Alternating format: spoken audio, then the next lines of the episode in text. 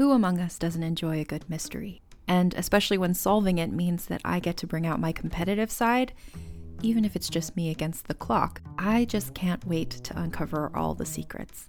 So, June's Journey is a game that is completely up my alley, and I think you'll love it too. In June's Journey, a hidden object mystery game, you play as June Parker, who's on a quest to solve her sister's murder and uncover her family's many secrets. Each chapter brings you deeper into the story, and it's set in the roaring 20s, so beyond uncovering clues, you get to experience the glitz and glamour of the time. June's Journey is definitely not a game I play mindlessly, which I love because I get genuinely invested, and a lot of it is a race against time, so there's a little fun added pressure of trying to find the clues as quickly as you can in each scene. There are also tons of ways to customize the island that you're on, learn more about the characters, and then new chapters are added weekly, so you really can't run out of things to explore. So if you think you're up to solve this case, download June's Journey for free today on iOS or Android, or play on PC through Facebook Games. June needs your help, detective. Survivor 46 is here, and so is On Fire, the only official Survivor podcast. And we have a twist this season. The winner of Survivor 45, Dee Valladares, will be joining us every week. We're going behind the scenes of the biggest moments, the how and the why things happen, and the strategy and analysis you can only get from someone like me, a Survivor winner. Listen to On Fire, the official Survivor podcast, wherever you get your podcast. Hi, I'm Keegan. And I'm Madigan. And you're listening to Your Angry Neighborhood Feminist. This is a podcast where we explore the world through our own personal feminist perspectives. Hello, right, Keegan. right. Hello. I always feel like when we're recording remotely, we always give like a pause after our count in, clap in, and then we always start talking at the same time. Because we both wait for each other, and then when neither of us talks for a second, we both jump in. But what I love is that most of the time when we are recording remotely, the first thing you say is the full on Matthew McConaughey. All right, all right. All right, all right. Hello, everybody. I just become like a shock jock DJ Yeah. whenever I'm We- alone in a room recording by myself. You have all those little buttons next to you. It's like boing, yoing, yoing, yoing, like one of those Yeah, like talk radio shows. exactly. I wish. Oh my gosh. Oh, we would be so annoying if we had that option. Are you kidding me? Like every time we met someone horrible, we'd have like a womp womp. Yeah, no one would listen to us at all. It would be, um, I wouldn't listen to us, I'm sure. Uh, No, I'd be annoyed. I'd be annoyed.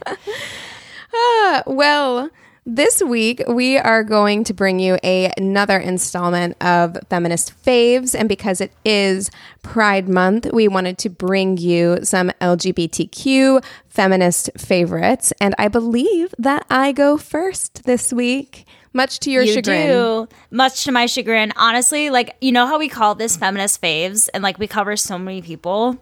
Yeah. My person is like my actual new favorite. Ooh, okay, that's very Like, exciting. I love I it when you get excited about a person. like I feel like I felt that way about Margaret Cho, where I was like, oh, I didn't realize I actually like you as much as I do. Yeah. You know? Oh, it was, and I'd never heard of this person. Anyways, but I want to know who you're going to be talking about. Please tell me Well, everything. I had never heard of this person. So, uh, what if we were doing the same person that we'd never heard I'm gonna of? Um, cry. I worked so hard. I worked so hard. well, but you know, if we're just doing the same person, it would just be like a regular episode and we would just combine all of our research exactly. into a exactly. into a mega episode about one person. But I, I really Okay, doubt tell that me. we are. Tell me, So- tell me, tell me. I've never heard of this person. I'm very surprised that I haven't. I wonder if it's because she is far more prominent in the UK uh, than in the United States. But I will be talking today about April Ashley. Have you ever heard of April Ashley? No, and I, you know, I really went into a deep dive this time to try to find some people that we hadn't like covered in the periphery or like really well known people. I like really tried to find some unknown people, and that name is not even ringing a bell in the people that I'd written down. I had no clue who this person was, but she is a trans icon in the UK. Ooh. And gorgeous, gorgeous. Her story reminds me a lot, and you'll see all of the parallels. Um, but her story reminds me a lot of Caroline Cossey, who you did. Cossey? Yeah. Yeah. Um, but I'm so bad with the names. but I do remember, yeah. Yeah, and so the stories are very similar, and you will see why. So, Yeah.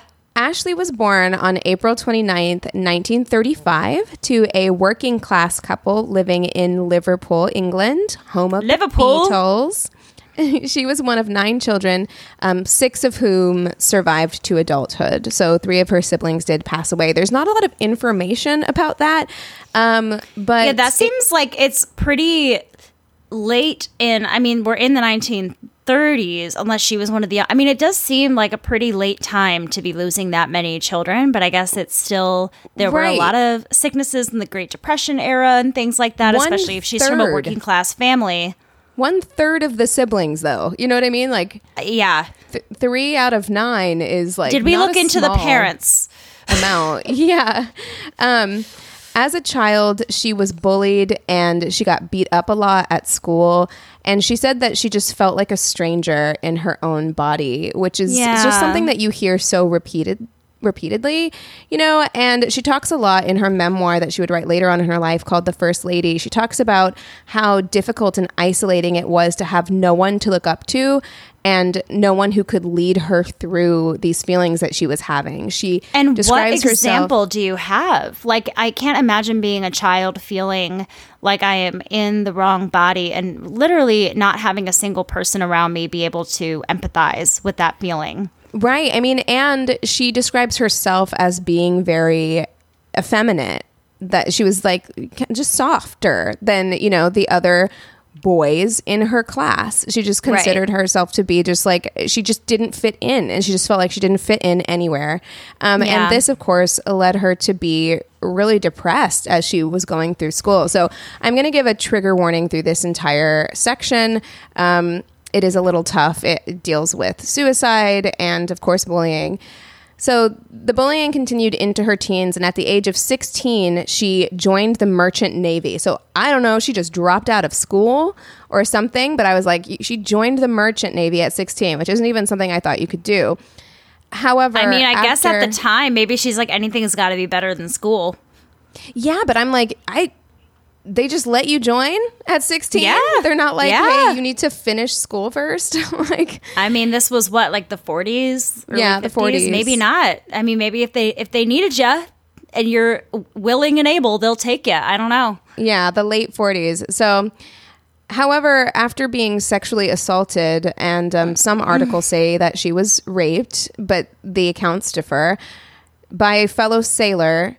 She mm-hmm. attempted to end her own life at the age of 16 and was given a dishonorable discharge, which can we just mention really quickly about how fucked up that is that you would I give mean- someone a dishonorable discharge because they were struggling to such a degree that they attempted suicide. Unfortunately, I think that that was something very common in the military, and I think is still really common when it comes to sexual abuse in the military. That there is a lot of protection of abusers, there's a lot of victim blaming. It's more about getting the victim out of there than it is about, um, you know, getting whoever did this to pay for their crimes. You know, they'd rather Yeah. just cover it up. That doesn't surprise Yeah. me at all, but it is so uh, disheartening to think about.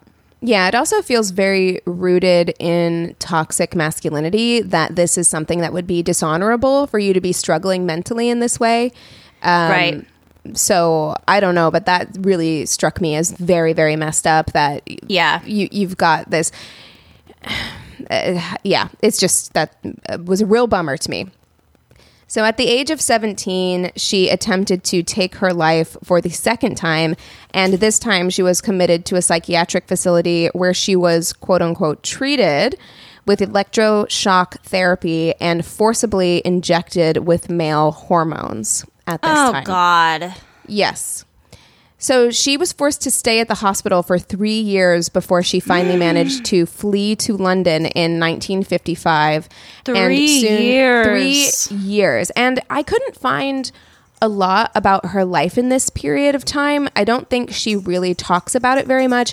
In a lot of quotes that I saw in her later life, she really, despite having gone through all of these very difficult, traumatic things, um, has a very positive kind of outlook on life, and that like she really just wanted to like move forward and try to enjoy her life. So I don't think she liked to discuss or really dwell on any of that stuff that happened because I couldn't really No. figure out And I'm sure she's done a lot of her own like personal work on that. And, you know, not everybody is able to discuss a lot of those things or discuss how they've learned to grow through that and feel better. So the fact that Yeah. she was able to come out of that in general and to actually flee herself and to not just give into this institution's way of telling her she needs to be. I think that that is very admirable and and Yeah, shows I her mean- her true, like you know. I, I'm not saying that people who are suicidal don't also you know still have a lot of zest for life, but it, it does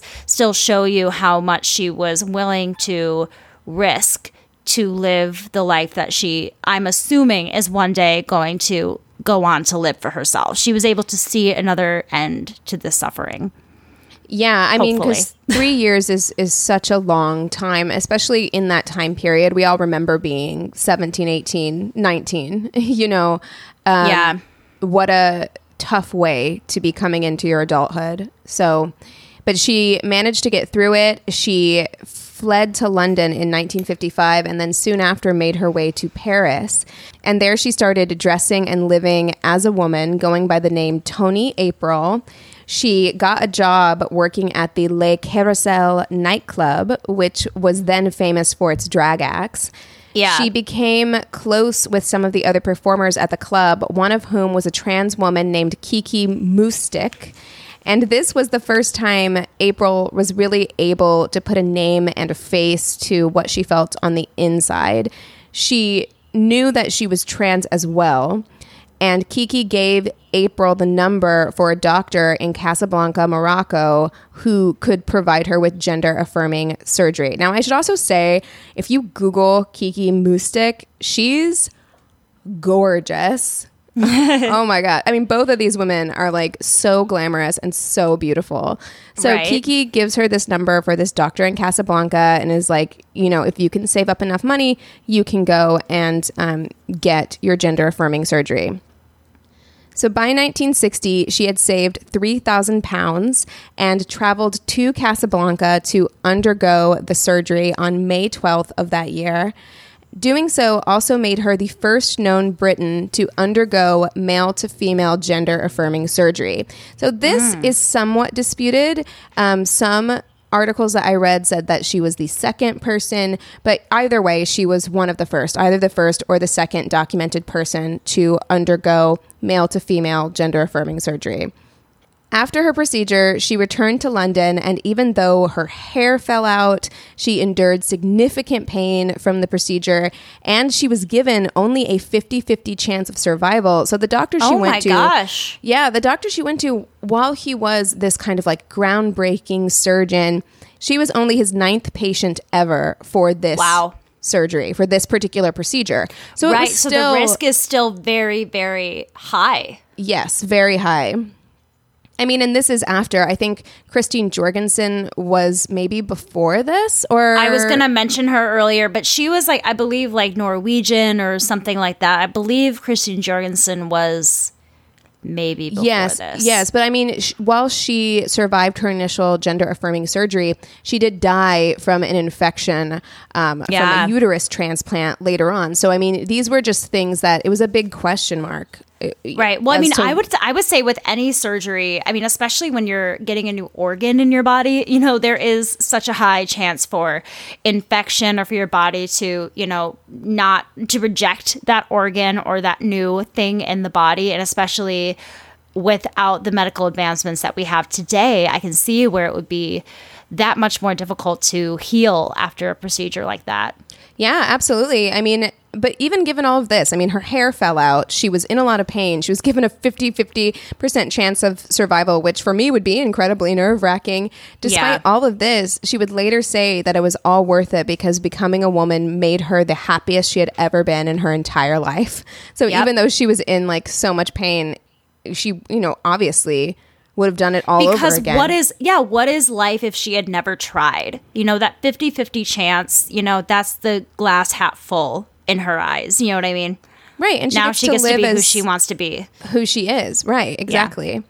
After undergoing the procedure, she returned to England and officially became April Ashley. She obtained a passport, a national a national insurance card, and a driver's license, all of which identified her as female. She did try to persuade the person working at the registrar to change her name on her birth certificate as well as her gender identity on her birth certificate. However, that failed. They refused to change her information on her birth certificate. Hmm. As soon as she was healed, she began to pursue a career in modeling and because, like I said, she's stunning. She was almost immediately successful. Like, I mean, she got this gender affirming surgery in 1960, and that same year, she began working professionally as a model. She was shot by a number of high profile fashion photographers, including David Bailey for British Vogue, which made her the first trans model to be featured in Vogue magazine. Wow. I'm looking at Google Images, like photos of her right now, and she gives me like Liz Taylor vibes. Yes. Like very sultry, dark Glamour. features. So beautiful. Big, big, big eyes. Like those eyes are just so expressive and gorgeous. Yeah. And I, I mean, I'm wondering was she out when she was modeling, or was she seen as strictly a female model, or were these photographers and agencies aware of the fact that they were working with a trans woman? Well, she says that though she was not out publicly, so she wasn't publicly known to be trans at the time, she would say later on in a documentary that everyone she worked with knew. Quote, they all knew about my operation. They all knew who I was. None of the photographers gave a damn about my past. They wanted me in their portfolio. So That's she fantastic. says, yeah, she says that while the public didn't know, you know, the people she was working with did know. Yeah. Her career continued an upward trajectory when, in 1961, she was given a small role in The Road to Hong Kong, a movie starring Bing Crosby, Bob Hope, and Joan Collins. Big Wow. names. Yeah, big, big names. Huge names. Unfortunately, however, her career aspirations were about to come to a screeching halt when a friend, in quotes, of Ashley's outed her to a news publication called Sunday People. So this friend was reportedly paid only five sterling pounds for the admission. Why? Why? Why would you do this to someone Why? for five pounds? I don't know. The headline read The Extraordinary Case of Top Model April Ashley. Her secret is out. Oh no. And so this is what reminded me so much of Carolyn Cossey because, you know, her career was kind of like on this fast track. Like who knows Yeah. how far she would have gone, but pretty much immediately her film credit was dropped and modeling opportunities dried up. Which Quote, is so unfortunate because she was just saying everybody that I worked with knew. Right. And it's so discouraging that just because now it's The out public there knows. Mm-hmm. and people are worried about how it's going to make them look, in turn, it's made her not have a career anymore. Yep. Yep. She said, My career was destroyed, and apart from jobs where you were paid under the table, I never worked again. With oh, others, Oh, God. yeah, yeah. With others, when they found out, my shifts would be changed, my hours reduced, and then they would tell me they didn't need me, but then advertise for someone else. It was heartbreaking because I would have been a movie star. Yeah, she would have. My Yeah. goodness. That's definitely the way that her career was going. Fuck but you, you not friend. Yeah, what an asshole. You know, like just just The why? worst. It just feels so personal to do that for so little an amount of money. Like it's not even like, Yeah. oh, I was on hard times and I did this absolutely deplorable thing. No, I I don't see what the reasoning could have possibly been other than to just inflict pain on another person. Yeah, yeah. It, it feels deeply personal to me. So awful. But despite the scandal, she found solace in the underground London swinging 60s vibe community. So she partied with Salvador Dali and Pablo Picasso. She was just a figure of the social scene there. It feels very Now, Andy Warhol is so toxic, but it feels very much like factory kind of vibes, Andy Warhol's Yeah. factory, where it's just like a bunch of kind of like off the wall artists getting the together. Mm-hmm. misfit artists, yeah, misfit toys can all Yeah. get together and have a place to understand each other. Yes, yeah. And she says that both Dali and Picasso wanted her to pose for them, but she thought that posing for them would be too scandalous.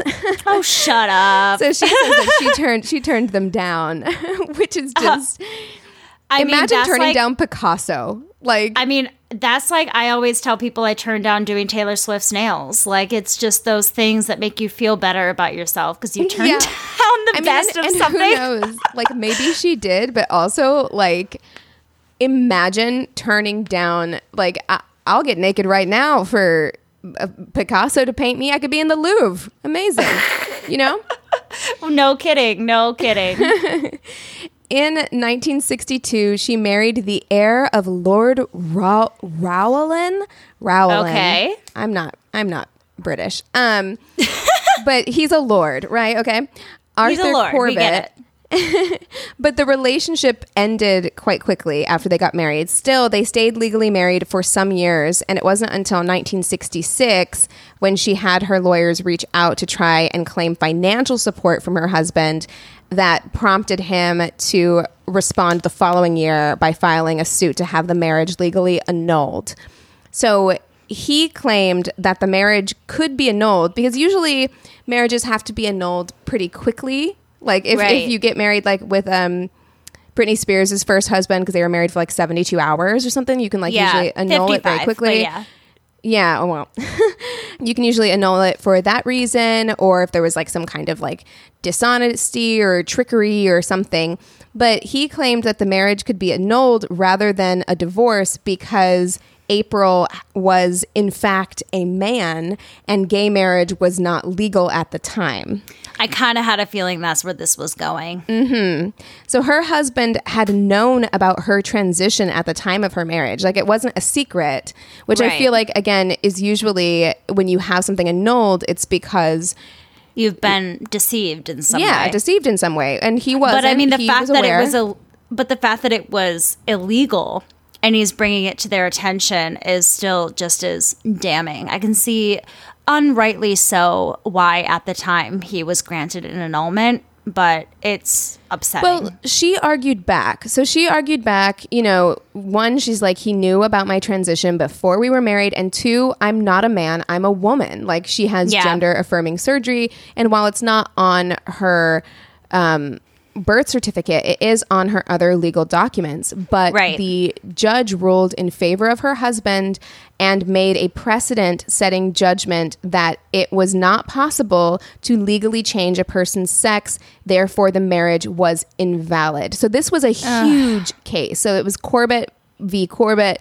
It was a massive case that set precedent for years to come.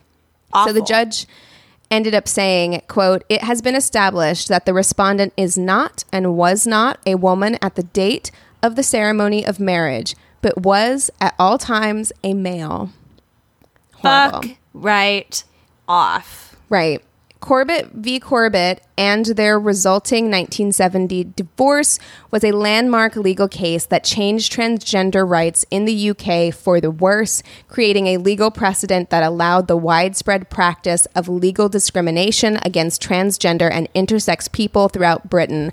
And as a result of the decision the unofficial correcting of birth certificates for transgender and intersex people ceased so it they basically after that were like we are not going to update legal documents to um, affirm your sex on legal documents. Like it basically because of this case, it set back transgender rights in the UK for the next thirty years or so. Awful.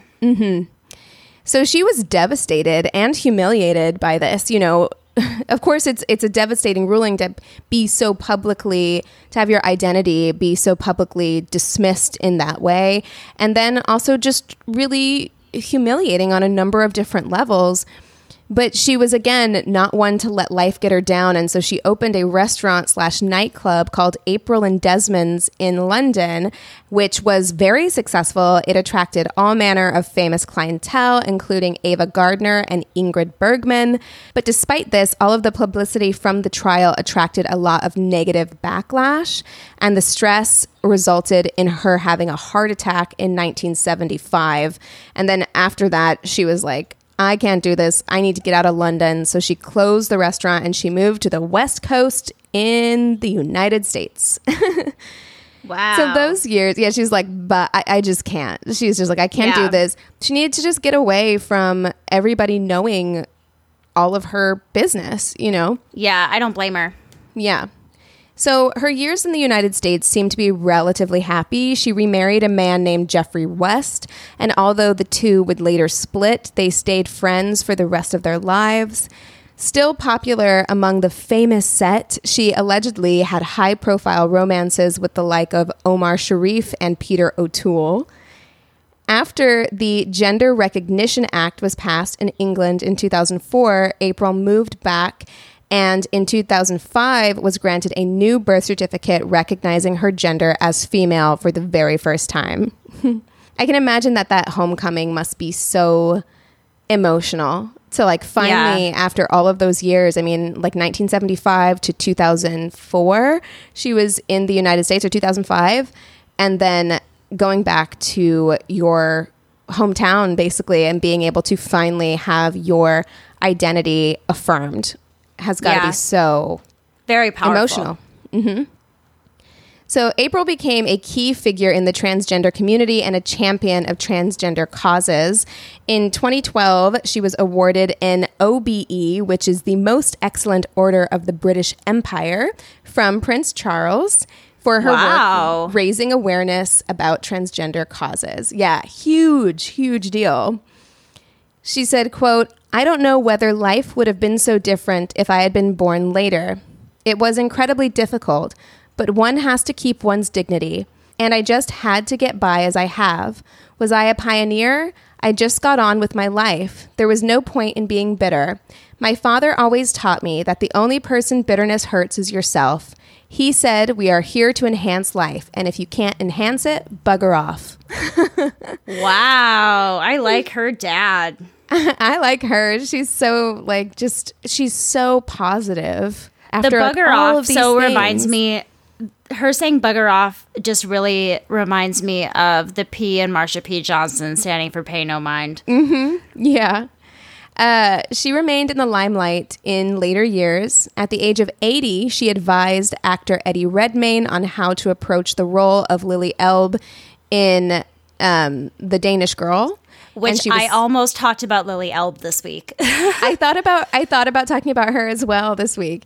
Um, but she was even thanked in the film's credits, and you know we can get into that movie and all of the rightful criticism that it did receive. You know, Yes. Eddie Redmayne has talked about it and said that um, he would not have taken that he would not take that role now. And of course like there's all of that stuff. But having an actual transgender woman there to share her experience and um, give her perspective i think is vitally important.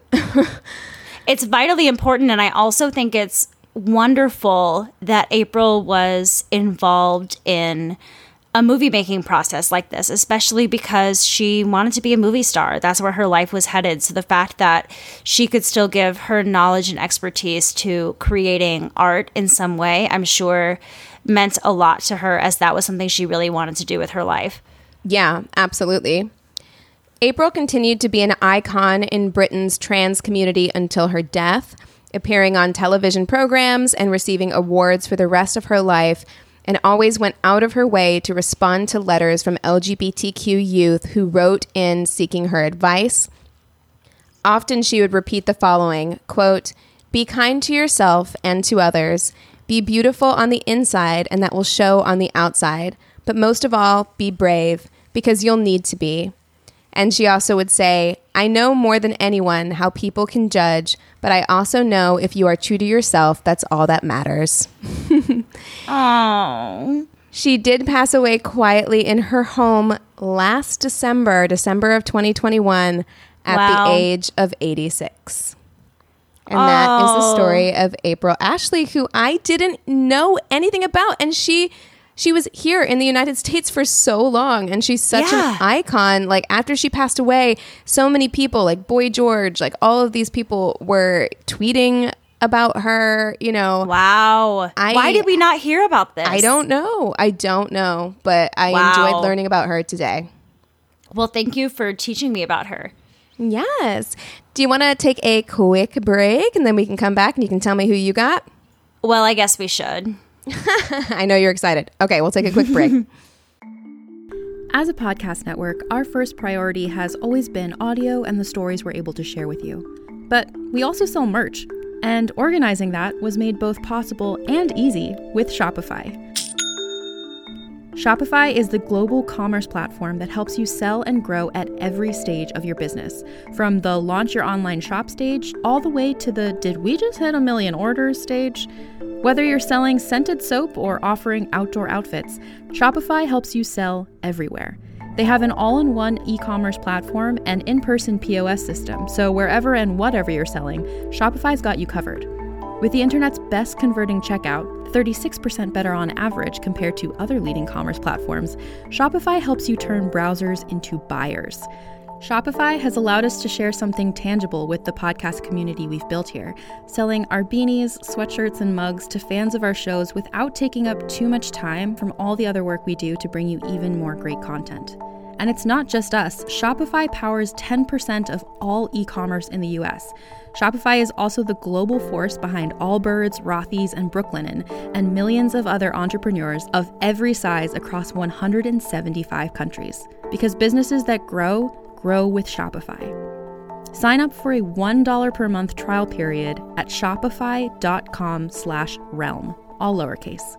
Go to shopify.com slash R-E-A-L-M now to grow your business, no matter what stage you're in. Shopify.com slash realm.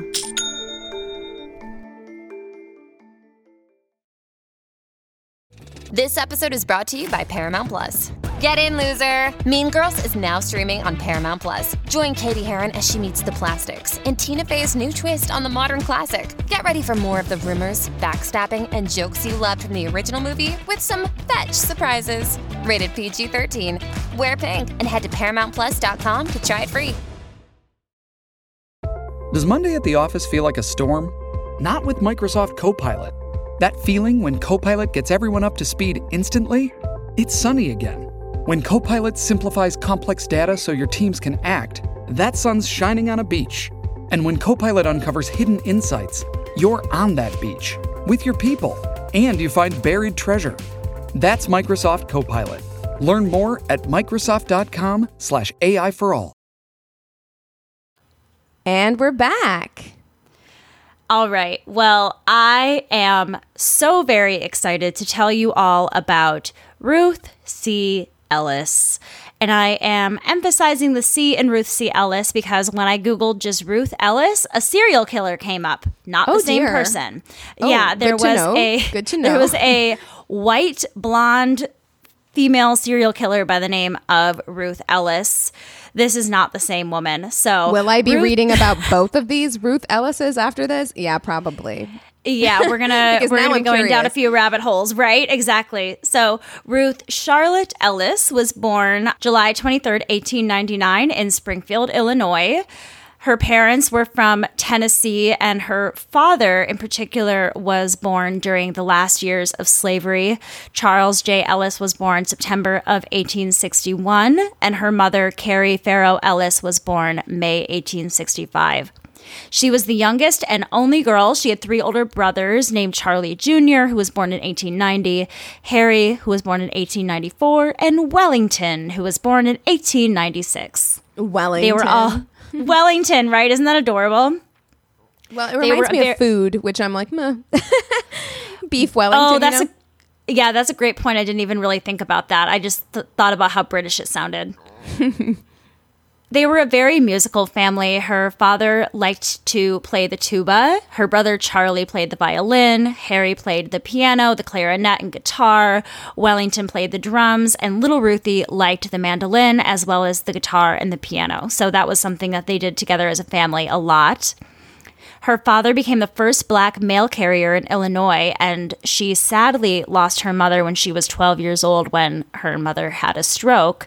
But back to her father's business, um, because he was the only black mail carrier in his business, it didn't always make for the easiest go for him. He was appointed the job because he was a Republican, the same as the Postmaster General, and the Postmaster General was getting rid of all the Democratic workers. So there was some hostility there because of that as well. But on the first day on the job, his predecessor refused to show him the route. And in a report about this incident, it described Ellis was not in the least bit disturbed by this refusal and at once started over the route by himself. And it is probably that in two or three days he will know it better than DeFreitas, the predecessor, did. So it's pretty amazing. It seemed like he was very welcomed by the post community as a whole, even if he did experience some racism within the job. He remained a mail carrier until about 1905, and in the meantime, his fellow carriers elected him as a trustee of the local branch of the National Association of Letter Carriers in 1901.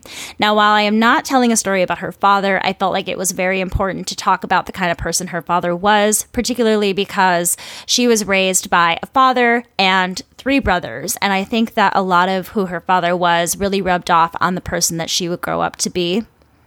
She was around during the quote unquote race riot in Springfield of 1908, which was actually the catalyst for the birth of the NAACP. There were some horrible lynchings going on because there was a black man who had been married to a white woman for 32 years who had been lynched. And that actually really scared Ruth at the time because she lived in an integrated neighborhood and there was someone on her block who was a black man married to a white woman.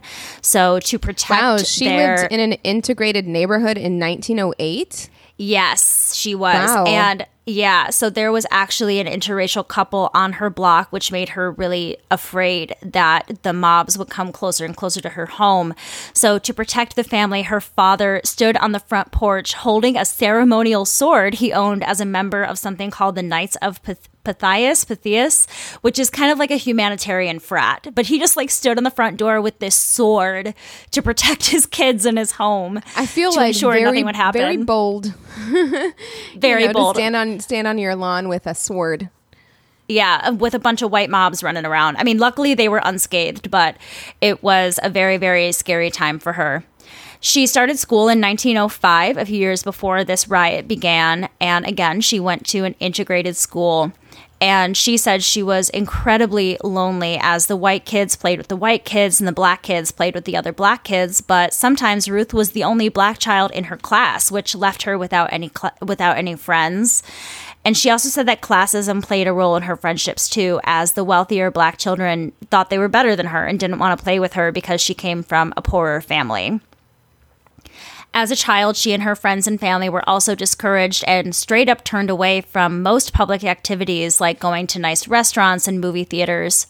If they wanted to go out to eat, they only had, quote, short order places available, which I think she means kind of like fast food places. Right. Or at the like theater- probably you'd have to pick up. So a lot of restaurants, you know, during segregation, black people would have to pick up from the window and take it home Yeah. because they weren't allowed to come in the front or, you know, sit inside. So maybe that's Yeah. part of it as well. Right. At the theater, they were put all the way in the back, or what Ruthie called peanut heaven. it wasn't the peanut gallery, it was peanut heaven. That's so, So- cute. By the way, I'm going to be quoting Ruth a lot during this. A lot of the direct quotes that I'm getting are going to be from the documentary that she did later in life called Living with Pride. So when I'm quoting her, that's where most of these quotes are coming from. During World War I, all three of her brothers served in the military, and I wanted to mention in particular that her middle brother, Harry, joined the military band. And Harry and Ruth were very, very, very close. Um, when Harry got back from the war, he went to medical school and actually became the first black doctor in Champaign, Illinois. Ruth always suspected that her brother was gay as he had a business associate named Howard who was always around, but she never thought to ask him. She began attending high school in 1914, where she began to have some friends in school. But more than anything, she had a great fondness for her gym teacher. According to her, her gym teacher was beautiful and gorgeous. She was a Portuguese woman. I saw a photo of her in the documentary, but she was also the only person that acted like they really saw Ruth. You know, Ruth talks about, you know, if they would have to get into circles and hold hands or anything, that a lot of the times the white kids would not want to hold her hand. And this gym teacher always stepped in to take her hand and show her that she was just as much a part of the group. And apparently she was also a babe. So what are you going to do? I love that. Ru- I love that it's the Isn't- gym teacher. It's so classic, isn't it? Ruth came out when she was 16 years old after reading the book The Well of Loneliness by Radcliffe Hall. So I Googled this book today, and it is known to be kind of one of the first like lesbian novels. The book was about an English woman from a wealthy family whose quote sexual inversion was apparent from an early age. She falls in love with another woman during World War One, but their happiness is marred by social isolation and rejection. For decades, the novel was the best known lesbian novel in Enlightenment and often the first source of information about lesbianism that young people of that era could find. So it was. Um, it, it did kind of become this like cult classic. It wasn't a super popular book because of its topic. Uh, Right. I was just wondering, like, where did she even get her hands on this book? Like, I doubt it's something that like your school library would have. I don't know. at that time period. You know, yeah, I wonder if she was just maybe at a local library or something or heard about this book, but she was reading it and she was like, "Yeah, that's that's me. I'm gay." And uh, she always in the documentary, she said, I didn't come out of any sort of closet or anything. She was like, I never really officially came out to my family or anything like that, but everybody always had a really positive response. She didn't hide it from them. Um, her fathers and her father and brothers never seemed to mind when she brought girls home. Um, quote, except one night I had this girlfriend stay and we made a little too much noise. The only thing my father ever said to me was, next time you girls make that much noise, I'll put both of you out. you know, it, it sounds like she had such an extraordinary, supportive family. That is, Yeah. incredible. Yeah, she even says that she thinks her dad was secretly happy about having a lesbian daughter because he didn't have to worry about unplanned pregnancy. Oh, I mean, listen, For real. He's like, I have three boys and this girl. Like he was so worried about who she was gonna become. And he's like, Oh no, I got I don't need to worry about any sort of extra babies around here or anything like that. She talks about, you know, her relationships during this time after she discovered who she was, saying that she never went steady with anyone, but would find a girl who liked her and have a one night fling. She graduated from Springfield High School in 1919 when less than 7% of black children graduated from secondary school and only 16% of Americans in general would graduate high school. So she was very, very rare and extraordinary for her Yeah. devotion to her education. Yeah, I have to believe also that that support that she had at home was probably instrumental in her finishing school.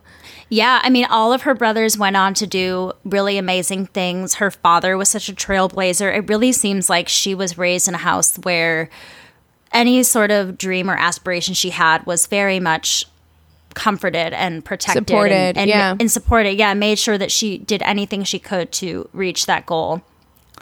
After high school, a neighbor taught her how to use their printing press, and Ruth showed a real interest in it. Ruth met Ceciline Babe Franklin in the late 1920s at a dance.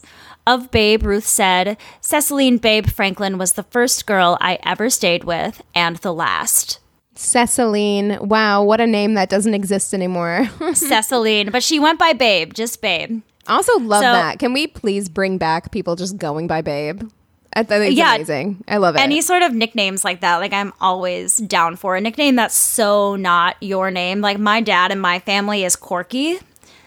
He's not Frank. and I always really loved that he was like Uncle Corky. I just thought that like having a nickname like that was like the biggest sign of affection you could possibly have. You know? Especially Babe. I hope she gave herself that nickname. Like I hope she was like, I'm Babe now. I love I it. I have mixed feelings about Babe. I'm not like the hugest Babe fan. I like Babe a lot, but I'm not like her biggest fan. Um, but Oh, anyway, you, so- you mean the person Babe? the person babe no not the Oh, name the okay, I see, person I see. this Okay. this specific babe so at first they didn't really know if they were going to work out because babe was 10 years younger than ruth and ruth was like no no no like you're way too young for me we're not going to do this after they met at the dance babe showed up at ruth's place and ruth said she almost shut the door in her face because she was like no we're not doing I this I said we weren't doing this. yeah, but you know, she made her way into Ruth's heart and they started dating. So Ruth moved to Detroit, Michigan in 1937 after her brother told her that she could make more money out there and she began working as a nursemaid for white families in her hometown at the time as well. So back in Illinois she was making around $3 a week, but when she moved to Detroit and met up with another family, she was making $7 a week, which is um, comparable to like about $61 a week versus about $143 a week. So it was a pretty big difference moving to Detroit. Mm-hmm. And um, she didn't really expect the relationship with Babe to continue when she left. She was like, I'm going to leave. You know, if you want to follow me, fine, but this is what I'm going to do with my life. And Babe actually followed her less than a year later in 1938, and they bought a house together in Detroit. It sounds like Babe was incredibly handy as she did a lot of the remodeling around the house herself. She also worked as a cook, so she was a very good chef and always made delicious dinners for them. And it seems like they were definitely a very good pairing at the time. So once they got their home together, it quickly became a refuge for young black and queer kids, known to the community as, quote, the gay spot. At the time, black people weren't permitted into gay bars, and most of the gay bars in town were for men. The women would give them a place to stay, give them books, food, or assistance with college tuition. It says they helped at least two people get enough money for college by helping them with their college tuition. It was also a place for their community to get together without fear or stigma and dance, kiss, and party. It was written that, quote, for generations of African American gays and lesbians in the Midwest, Ruth and Babe's home provided an alternative to the bar scene. Her home was a refuge. Ruth and Babe offered lodging to black gay men newly arrived from the South. Yeah, I cannot imagine how tough that must have been to be black, gay, and living in the Midwest in that time Yeah. period. Like having this kind of safe haven where you didn't have to be in public, where you could just be safe around Yeah. other people who were like you, who would hold you in that safety, had to be life changing, life altering for a lot of these Right. people. And it was such a rarity because, you know, Ruth talks about how until she was older, she really wasn't around that many white people in general. Uh, she'd only met black lesbians throughout her life. Uh, so it really was this sense of community in so many different intersections. And the, her house also kind of reminds me of like what Star would become with Marsha P. Johnson and Sylvia Rivera. And this home that they started to have a place for the younger generation to have a place of love and support and also you know some food and stability and maybe some financial help and things like that like it, it kind of seemed like they were these predecessors to what marsha and sylvia would do years later in new york mm-hmm. Yeah. According to the Legacy Project of Chicago, Ruth was also an advocate for senior citizens and proposed a lesbian version of Big Brothers Big Sisters for young and senior lesbians. After working for the family in Highland Park for a while, she landed a job in the printing field at Waterfield and Heath. She would work at the printing company for the next 10 years or so, and she says she was always open with her coworkers about the fact that she was in a relationship with Babe and it didn't affect her job. When her beloved brother Harry passed away, he left her a large sum of money, and she decided that, you know, I've been working for these people for 10 years. I know what I'm doing. I'm going to start my own printing company.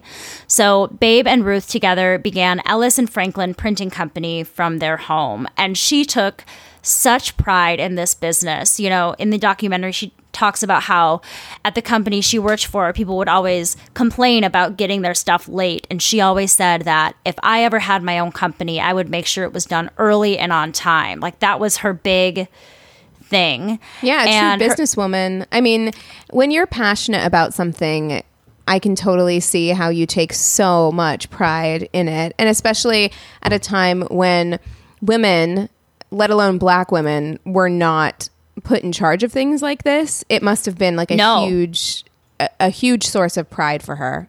Well, and a point to what you just said, this business was the first business owned by a woman in the state of Michigan. Like, that's unbelievable to be solely owned by just a woman, or in this case, two women. Yeah. So the business was kept busy with printing stationery, posters, other sort of personal properties, as well as raffle tickets for churches. You heard that right, everybody? Churches. Though Ruth was a proud lesbian, she was also a very religious woman who really loved going to church. Uh, and Babe was kind of the to church. she Well, loved church, church. is such a huge part of African American culture. right. Like it's just such a huge part. I'm not surprised actually by that. at all. No, not at all. But you know, it's funny when she talks about her relationship with Babe because Babe was like a huge drinker. She gambled. She liked to go to bars. She was more of this like lively, rough and tumble kind of person. And Ruth describes herself as like liking to go to the opera and concerts and meet people at church and get coffee, which honestly is so my speed. Like I see myself in Ruth a lot when she talks about that. Um, of their relationship in general, Ruth states that she wasn't sure if she was ever really truly in love with Babe, but that she was good for her and said that Babe taught her how to take care of herself. They were together for about 30 years, but Babe did have some trouble with commitment. Um, at first, Ruth caught her in bed with another man after losing a lot of money gambling. She was hoping to win some of it back. That didn't make Ruth too happy. And then after that, she began bringing a married woman home. And when that woman began staying in their house, even when Babe wasn't there, Ruth was like, uh uh-uh, uh, you are out of here. Like, bye. Yikes. Yeah. That's not When good. No, when asked why she didn't leave the relationship, she was like, Well, where was I going to go? We both owned this house. You know, we've been friends for so long and loved each other. But, you know, yeah, their that's relationship. such a question that we have to stop asking people because it's like Right. obviously when you are in a relationship, a long-term relationship with somebody, it is very complicated for a number of reasons. Like a lot And of they both owned the reasons- house and right? the practical business. reasons like the home, the business, but also like emotional reasons. Like, you know, I, I said this on My Worst Date, my other podcast, but it's this tweet that I had read that was talking about how, like, one of the things people don't talk about that's so difficult about ending a relationship is that you have a language with the person that you're with that you lose because you only have it with that person. Right. So even if even if the relationship is bad, like you've developed this way of being and this like language that the two of you have and this world you've created together that you lose. And like that's a grief of its own. So Yeah. we should just stop Definitely. asking. One Why did you hundred stay? percent. We need to stop asking that. But I mean, luckily for Ruth, as soon as she saw that Babe was sleeping around, she said that she started picking up ladies at church. So more power to you, At Ruth. church. at church. Oh, she loved her some church going women. She would I go love to it. church That's hilarious. I love it. She would just kind of like see if they were interested and kind of go from Oh, she was such a ladies woman. Like you have to watch. It's on YouTube. Watch the documentary. It's like 58 minutes long. well, I I'm googled her and she's adorable. I'm obsessed with her. So, um, in the 1960s, Ruth and Babe were forced out of their home due to gentrification, and the two ended their relationship when they left the home, though they remained very close friends until Babe passed away from a heart attack in 1975 when she was on her way to work. Sadly, it was Ruth that was contacted when she passed away, and Ruth had to identify the body and take care of the arrangements and things like that. Um, but she really did care for Babe throughout their entire throughout her entire life. after she retired, Ruth began to integrate herself into the lesbian feminist community in Detroit in the 60s and was invited to march and speak at events. She also became a staple at the Michigan Womyn's Music Festival, a feminist music festival that was around from 1975 to 2015.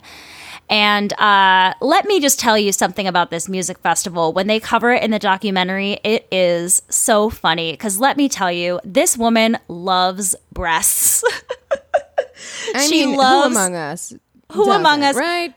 she loved naked women. She loved like fuller figured women. She wanted something to snuggle up to, and who doesn't love snuggling a boob? We've all done it.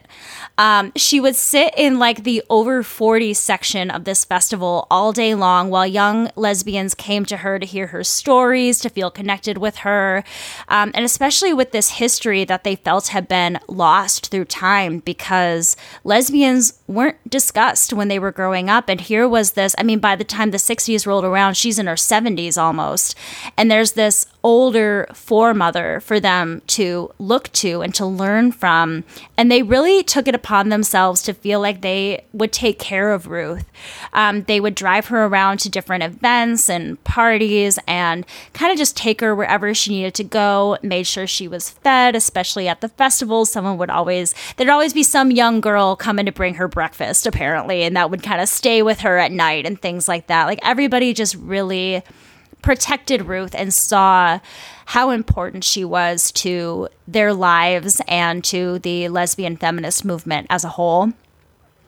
Kind of going backwards a little bit, I forgot to put it earlier in my notes, but she attended the Walk to Freedom on June 23, 1963, in Detroit, where Dr. Martin Luther King Jr. gave an early draft to his dream speech.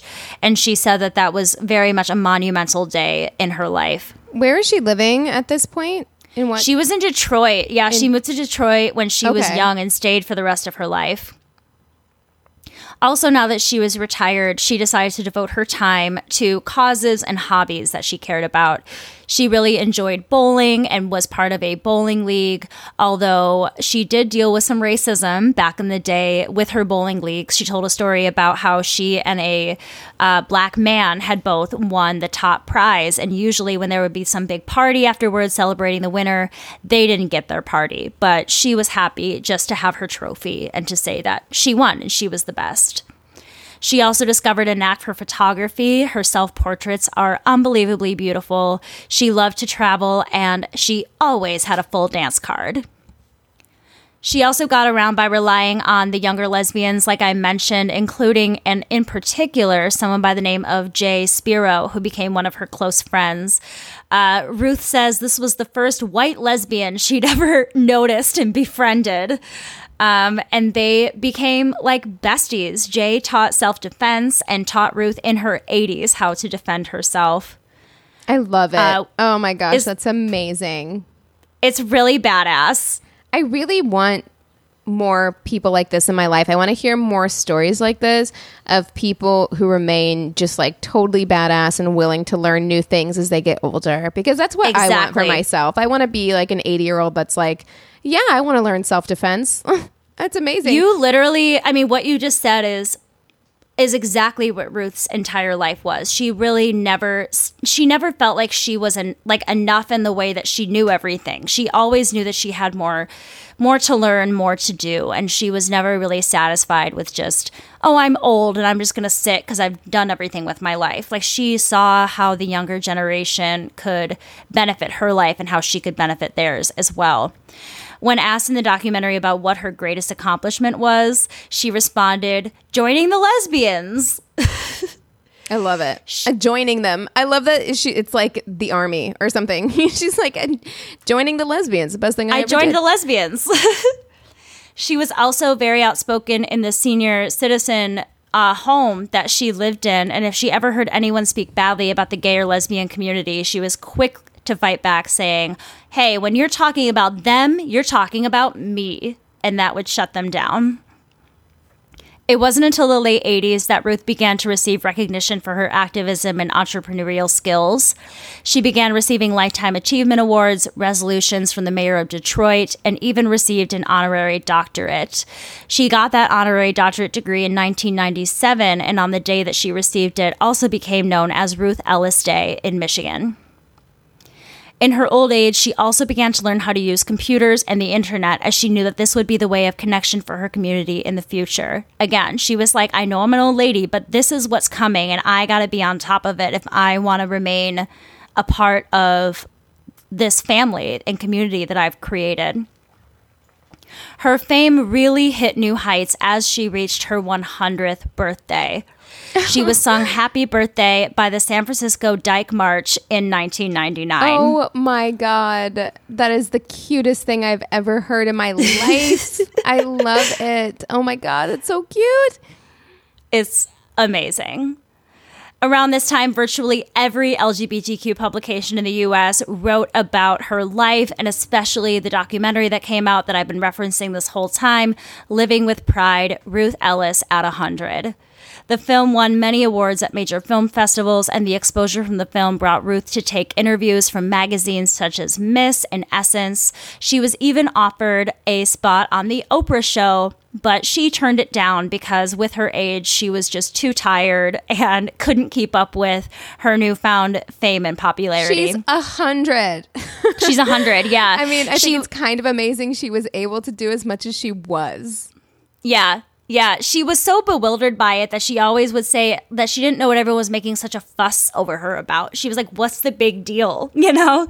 Yeah, because she's just lived her life the way she's lived her life all her life and you know, she had family that supported her. It sounds like she had a church family that supported her. So to Uh-huh. her, I don't think she necessarily felt like she did anything extraordinary, but there is something really extraordinary about just living your life true to who you are. Yeah, That's extraordinary. all and people see that. They Yeah. know it. So, also when she was 100 years old in 1999, the Ruth Ellis Center was created by Detroit community activists. And I'm kind of amazed that I've never heard of the Ruth Ellis Center because to this day, they do some really, really amazing things for the LGBTQ community. 101 year old Ruth joined the grand opening for the center's first phase, which was a drop in center for at risk youth. At the opening, she said, It amazes me to think that little old Ruth Ellis has come this far. I don't know how it happened. It's been a miracle to me to see my name on a building, the Ruth Ellis Center, that's taking care of young people. I hope you have plenty of success, and I hope you get grants that will help you go further and further. The center actually has three programs, um, or had three programs, I should say. They have many, many more. I highly recommend going to their website and looking at the different homes they have available to different, you know, people that are juveniles and need help.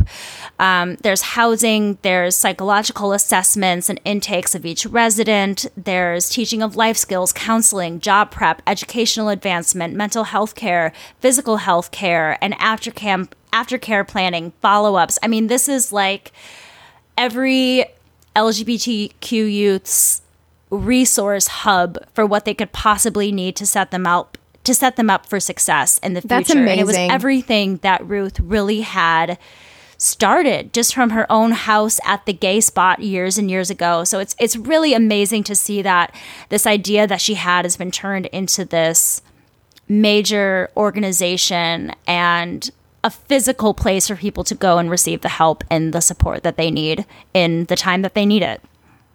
Yeah, that's incredible. In the final moments of the documentary Living Pride, Ruth says, I think you can change anytime you get ready. I don't care how old you are, you can always change. And I had to keep that in, especially because of what you said earlier with the fact that she she never stopped learning and growing and becoming more and more of the person she was throughout her entire life and she lived until October 5th, 2000, passing away at home just weeks after the grand opening of the Ruth Ellis Center. The following year, her ashes were spread at the Michigan Womyn's Music Festival, one of her favorite places. Since then, in 2019, the executive director of the Ruth Ellis Center, Jerry Peterson, announced that a new housing unit will be built, quote, preferencing the lived experiences of trans women of color. The Ruth Ellis Center remains a major source for the LGBTQ community in Michigan and a resource all over the world. To finish us up, the Legacy Project says this about Ruth. Ellis became a fierce advocate for African Americans, senior citizens, and the gay and lesbian communities. She offered assistance to lesbians of color, researching their history and their roots. And I think the biggest, and this isn't part of the quote, but for me, I think one of the biggest impacts that Ruth had on her community was the fact that she was able to live so long and see so much and be such a living example of history for everybody that she came into contact with and really was such a light, I think, for so many people you know, from the early 1900s to the year 2000 when she passed away, showing an example that you can be out and proud and live a full life and be loved and accepted, especially in a time when a lot of lesbian women didn't feel that way. You know, she very much gave them an example and a voice. Yeah, I mean, I feel like both of these women that we've talked about today, this is why it's so important for people to be out. Like, this is why it's so important. And of course, like, there are so many reasons why people don't feel safe or comfortable coming out, and all of those reasons are valid. And I'm not trying to invalidate any of those things, but there is something very powerful. And I think both of the women that we've talked about today really illustrate that that there is something really, really powerful in living your life in public and being who you are because other people will see that and be inspired by that to move forward with their own lives um, Yeah. and feel comfortable living in their own skin whatever that may be you know and i think that that is something that's really really really beautiful Yeah, and I mean, she lived through so much. In the documentary, they said that she experienced, you know, like three major riots throughout her life, so many different civil rights movements. I mean, to think about what someone would go through being alive between 1899 and the year 2000 is pretty unbelievable. And especially being a lesbian black woman who came from a, you know, single parent household, from not a wealthy background, you know, to, I mean, this is the kind of stuff that makes me feel like anybody can really make a difference. You don't have to be someone of high stature or whatever to make a difference in the world. And I love you, Ruth C. Ellis. yeah i me too I already sent you the Wikipedia page to the other Ruth Ellis when you're interested. oh i can't wait i'm going to do more reading on both ruth ellis's I highly recommend everybody watching that documentary on YouTube. Like I said, it's like 58 minutes long. It was made in like 99, so it's like peak 90s documentary style and things like that. But amazing yes you i'm meet in so many people. She talks through the whole thing. The photos that are shown, oh my gosh, it's it's amazing. I highly recommend if you have an extra hour to spare and you enjoyed what I had to tell you about her, please watch that documentary. She is the most precious human being to ever live. Love it. Thank you so much for sharing about her life. I had no idea who she was. We truly did some forgotten for us feminist favorites this week, I feel like. Definitely. I mean, I, especially because I think it took a little bit for both of us to find some people that were a little bit more hidden. I'm super curious if any of you have ever heard of April Ashley or if you've heard of Ruth Ellis, if we're just kind of telling you things that you already know, if this is new to you. I also want to hear. our UK listeners, please, please let me know if this is something that you're like, yeah, of course, April Ashley. Have you never heard of her before? Like, please, like, because I, I, I, once I read about her, I was like, how did I not know? How did I Yeah. not know? Like, you know, that that court case shaped transgender um, politics in the UK for years, and I didn't know, didn't know. I know. And and with that also, if there are some other forgotten feminists, particularly, you know, right now we're talking about the LGBTQ community, please send them our way. It really is sad that it's so difficult to find so many stories like this. Like I really had to dig to find the ones that we don't hear about all the time. Yeah, it's kind of the same lists- 20 people on every website, you know? Uh, yeah, I opened um, I opened quite a few articles this time, and those lists are very repetitive. And it's not to say that those stories shouldn't be told, but you know, I want to share stories that I've not heard about before. You know, Exactly. Sometimes it's fun to tell the ones that are really well known, but this week in particular, I felt very happy to find like a true new feminist favorite of mine. Like I am such a huge fan and that's like the whole point of this is finding people that we didn't know about that make an impact on our lives. So totally. what an episode. I thoroughly enjoyed this one. Me too. All right. Like I said a little bit ago, if there's any suggestions that you have for us in the future, please email us those topic suggestions at neighborhoodfeminist at gmail.com or direct message us in our Instagram at Angry Neighborhood Feminist. If you want to support some Your Angry Neighborhood Feminist merch, you can also go to the link in our bio on our Instagram or the link in the show notes wherever you're listening to this episode right now. We also have a Facebook business and group page. You can rate and review us on the business page and chat with the other listeners on the group page. Last but certainly not least, if you haven't done so already, the best way you can show us some love is by hopping on over to that Apple Podcast app and leaving us a five star review with a quick sentence about why you enjoy the show. That little sentence truly does help us so much, and we really appreciate it. All right, that's all we have for you today. With all that being said, we encourage you To rage on. Bye and happy Pride.